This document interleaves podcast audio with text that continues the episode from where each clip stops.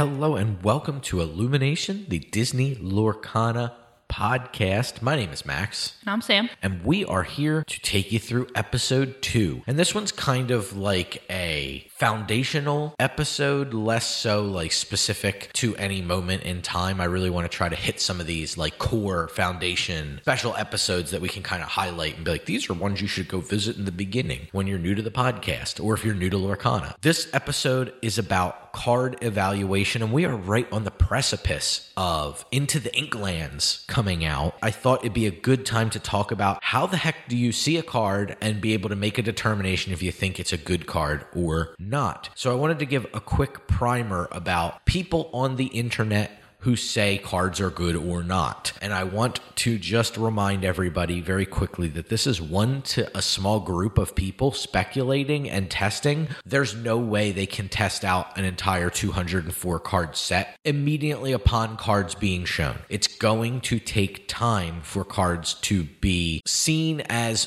playable or unplayable. Will there certainly be a 2 2 for one? I almost guarantee it. But that's the nature of also being able to serve limited in terms of booster draft and sealed. Just know that no one really has time to go through every single card and really give it the time and thought it needs. While it is a good idea to listen to people and start to hear, oh, okay, everybody's saying this card's pretty good, so I bet you this is a good place to test. I think it is very warranted that you proceed with caution. And if you doubt something, again, like we kept repeating in the first episode, don't be dismissive of anything, test it out a, there might be a very good reason that this exists, right? Like there are cards we play that are less than great because they are very niche to the moment in time where the meta is. A great example of this is Hercules, the 6 3 resist 2 Hercules. No one was playing this card at the start of the set. And now, because the format has evolved in such a way where we need to be able to hit different characters and take them out immediately, and hopefully a repeatable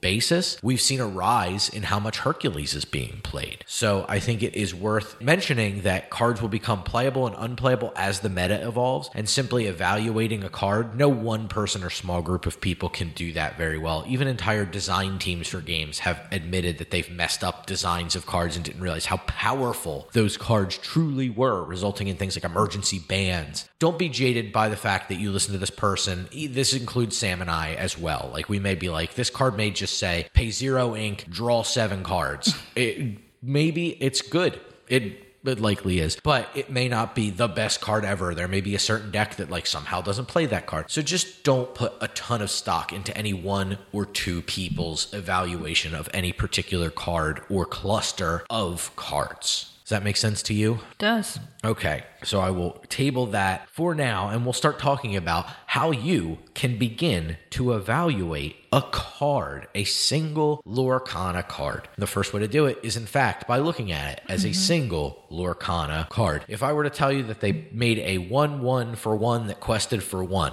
Sam, do you think that would be a good card? It would be outright terrible. Thank you for following me and helping me. Now, on its own, terrible card. Now, what if I told you there was an awesome card that shifted for zero that could be shifted onto that 1 1 for one that only quests for one? That now, make it, it makes it a heck of a lot different of a scenario, right? So you have to start with the card on its own. You compare it across the board, right? So in my little scenario there, my made up 1 1 for which can quest for one, is not good on its own because I can look over at Lilo, I can look over at Purple Maleficent and go, well, those are one ones for one that quest for two. So this card quests for half as much. And then I can look over and go, well, and there's a whole bunch of two twos for a single one, multiple in each color almost at this point. I can also look and go, there are one threes for one. What's going on here? Why is this card so bad? On its own, it doesn't evaluate well. That's step one. Does it evaluate well on its own merit? How does it evaluate? A card I think that is very good example is a real card, not one I've made up, is one that I think everybody saw in a meeting It was like, this card's crazy, and that is the Maleficent Dragon card. When we saw that, the stats are enormous. It quests for two, and it's inkable, and when it comes in, it just banishes any character outright. Mm-hmm. Obviously, ward notwithstanding. That card's absurd. It continues to be absurd. It'll probably always be pretty darn absurd.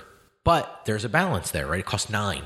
Yeah. Not every deck wants that card. Not every red deck wants that card. That is a card, though, on its own merits, reads as a crazy powerful card. And I think pretty much everybody looked at it objectively went, this is a powerful Lorcana card. And I think they're right.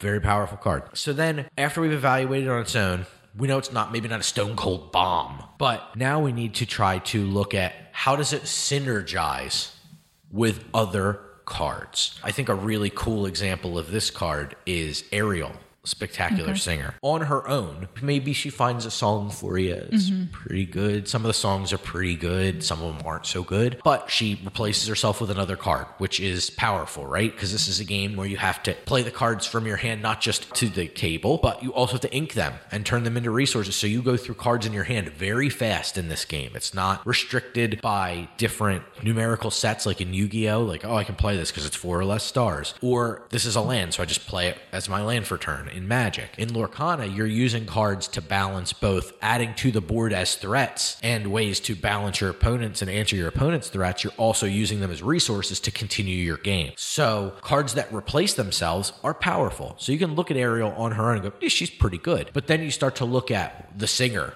five on the three cost. So ahead of schedule, she starts to do very powerful things. And then you see the songs that she can sing. And now comparing it alongside of cards she synergizes with, you realize Ariel is crazy good. And she was an example of a card that came out and she was a couple of bucks, 2 mm-hmm. bucks, three bucks when she came out. And then there was a point where in the first chapter meta, the demand for Steel Song cards got so high she went up to close to $15 because she's that good. Again, maybe not directly on her own. She looks a little anemic. She's not Maleficent. But when you realize, oh man, look at the synergies here. Look at the overlap. Look at the crazy songs she can sing on five. That's when you go, okay, now we're talking about something pretty crazy. Sets in now. This is going to be the third set. We're going to have to look at Inkland cards not only on their own, not only with the kind of cards they synergize with, but also do they work with anything from the older sets? Mm-hmm. That's really important. Or are they just role players maybe that make an old deck a little bit better?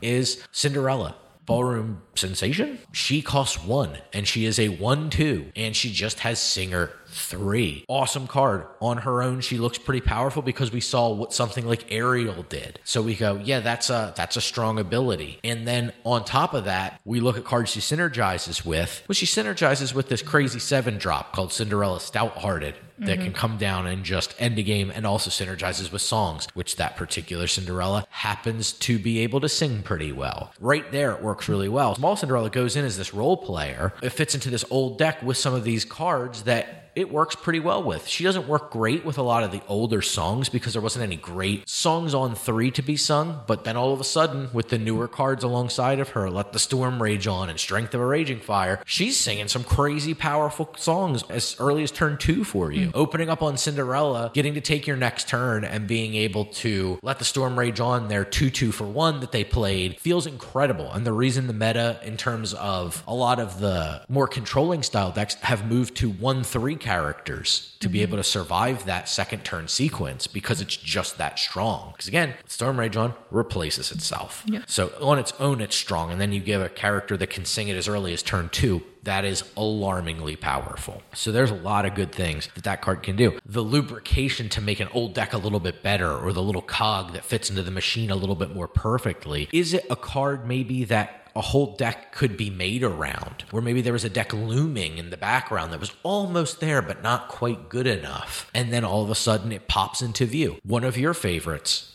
the Popsicles deck, mm-hmm. kind of put Tamatoa on the map. Yeah. Tamatoa is a fan favorite in chapter one meta. I mm-hmm. mean, there was a ton of people trying to like play these terrible items with like Ariel Whoseit collectors and Tamatoas to try to win with. And now items have just gotten so much better with the new set. Yes. Tons and tons better. The items themselves have gotten better and the enablers have gotten better. And it looks like things are just going to continue down that path mm-hmm. for especially in the blue color.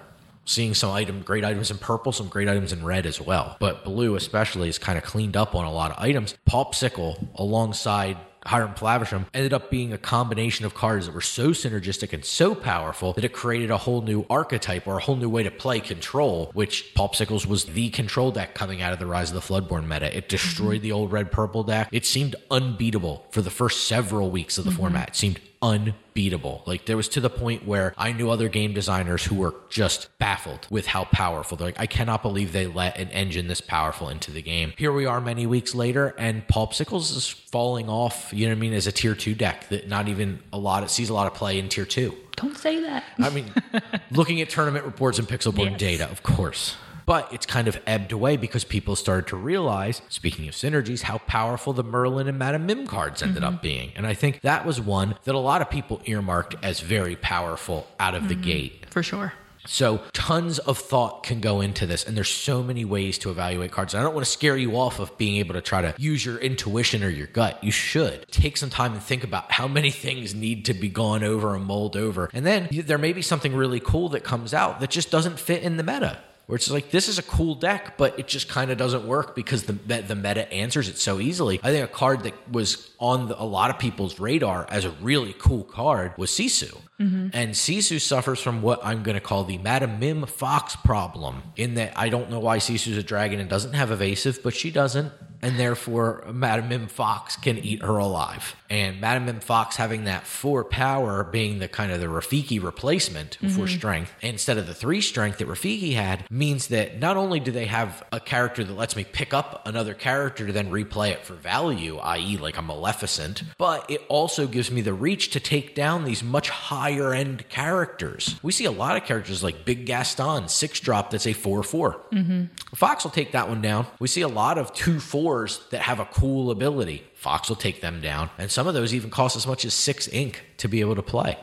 Fox will take those down. It's an oppressive card that has held down a lot of other cards simply because it exists. Mm-hmm. Lots of things to think about and lots of ways to evaluate. Because I wouldn't have eval- I would have said Sisu will definitely be played in a blue deck. I was not thinking that Madam Mim Fox would come out and just completely wreck Sisu.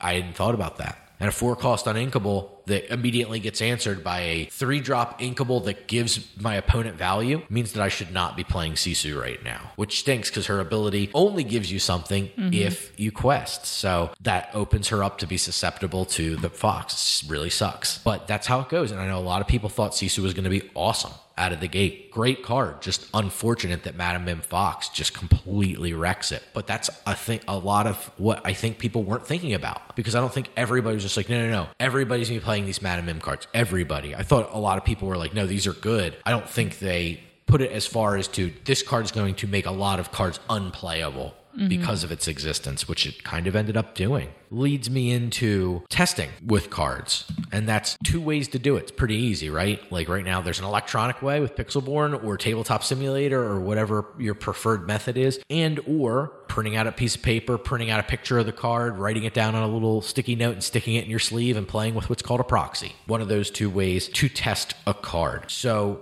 Sam, when you're testing out things, how do you like to test? What do you like to do? I think for us both, typically we do the print out the proxies or write it down on a piece of paper and play it in person. That's my preferred way. Now, that's not saying I won't go on Pixelborn and make a deck just to see if it works, but I definitely prefer the paper route. I like the paper route because we can talk over like and stop you. Like don't do that because that's not Yeah. good. Undo it and do this instead and see if that works. So we can talk through ways to change things. You can't really do that on pixelborn. Mm-hmm. I think for us it's very much been a step one paper step two pixelborn or test it out in a league or something to see if it holds water. And i think that that's a nice way to do it because you can fiddle around. This game doesn't lend itself so much to what's called gold fishing and that's where you play the deck out against no opponent and just see what it can do completely uninterrupted. It's possible you could goldfish like maybe just pretend your opponent's playing a Lilo every turn or something and just see if you can beat them. But that's what you want to start to think about is if the deck doesn't function within itself or the thing you want to test doesn't really work that well on its own, then you need to step it back a little bit or maybe it isn't such a good change. But you can always test and test and test and until you get those reps under your belt, you're not going to know for sure. And that's why I keep saying don't dismiss anything. Try it. Mm-hmm. Try everything. It doesn't matter if it works or doesn't work. You're investing time. It's t- a step you need to take to find the right answer. That's okay to do it wrong. No worries there. Don't be afraid of it. To wrap up our discussion and, and point us towards the end of the episode, I want to talk about some of our triumphs and some of our failures. Let's start with our failures first. Sam, tell me a little bit about a card or two that ended up not doing anything and that you had earmarked to be a big player in Lorcana. Like, no, this card's what's up, and people are people are to find out, and then you're like, never mind, I found out I was wrong about that. specifically in chapter one was Belle. I wanted her to work so bad. Strange but special. Yes. I wanted her to work so bad and just it wasn't there. It was too slow. Yeah, from a magic perspective, this is a card that ramped you mm-hmm. and was your payoff for ramping. Right. I was like, well, this card's insane. Yeah, and she was too slow. She got removed by the time it was time to quest for five. That being said, I do think that in The Rise of the Floodborn, I've kind of slipped two of her into my popsicles deck, and I've been really enjoying it so far. Part of that testing that we were talking about. I've been testing it for about a week or two now, and it's working well. And she's a better payoff because I can kind of hold her until I get to right before she's going to quest for five, and it's a little harder for your opponent to remove her. Another card that I thought would be really busted would be Beast Relentless. The Green Beast. Yes, he seemed like he'd be crazy, and we're just not even really seeing any of him. Nope. Saw him maybe a little bit in initial people testing with like steel decks to deal incremental little pieces of damage, like with Robin Hood and things like that, and then use the beast to kind of quest a bunch of times. Just hasn't come to fruition yet. I totally agree with you there.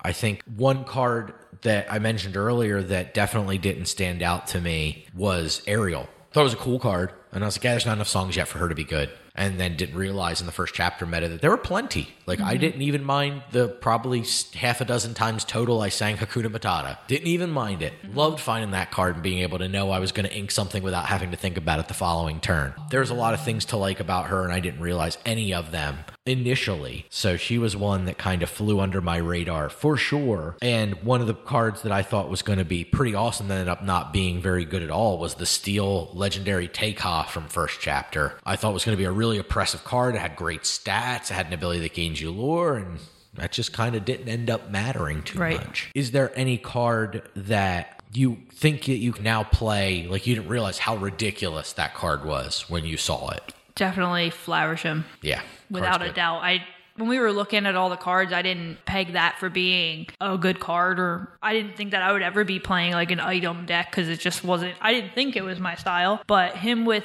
Popsicle is just crazy. Yeah.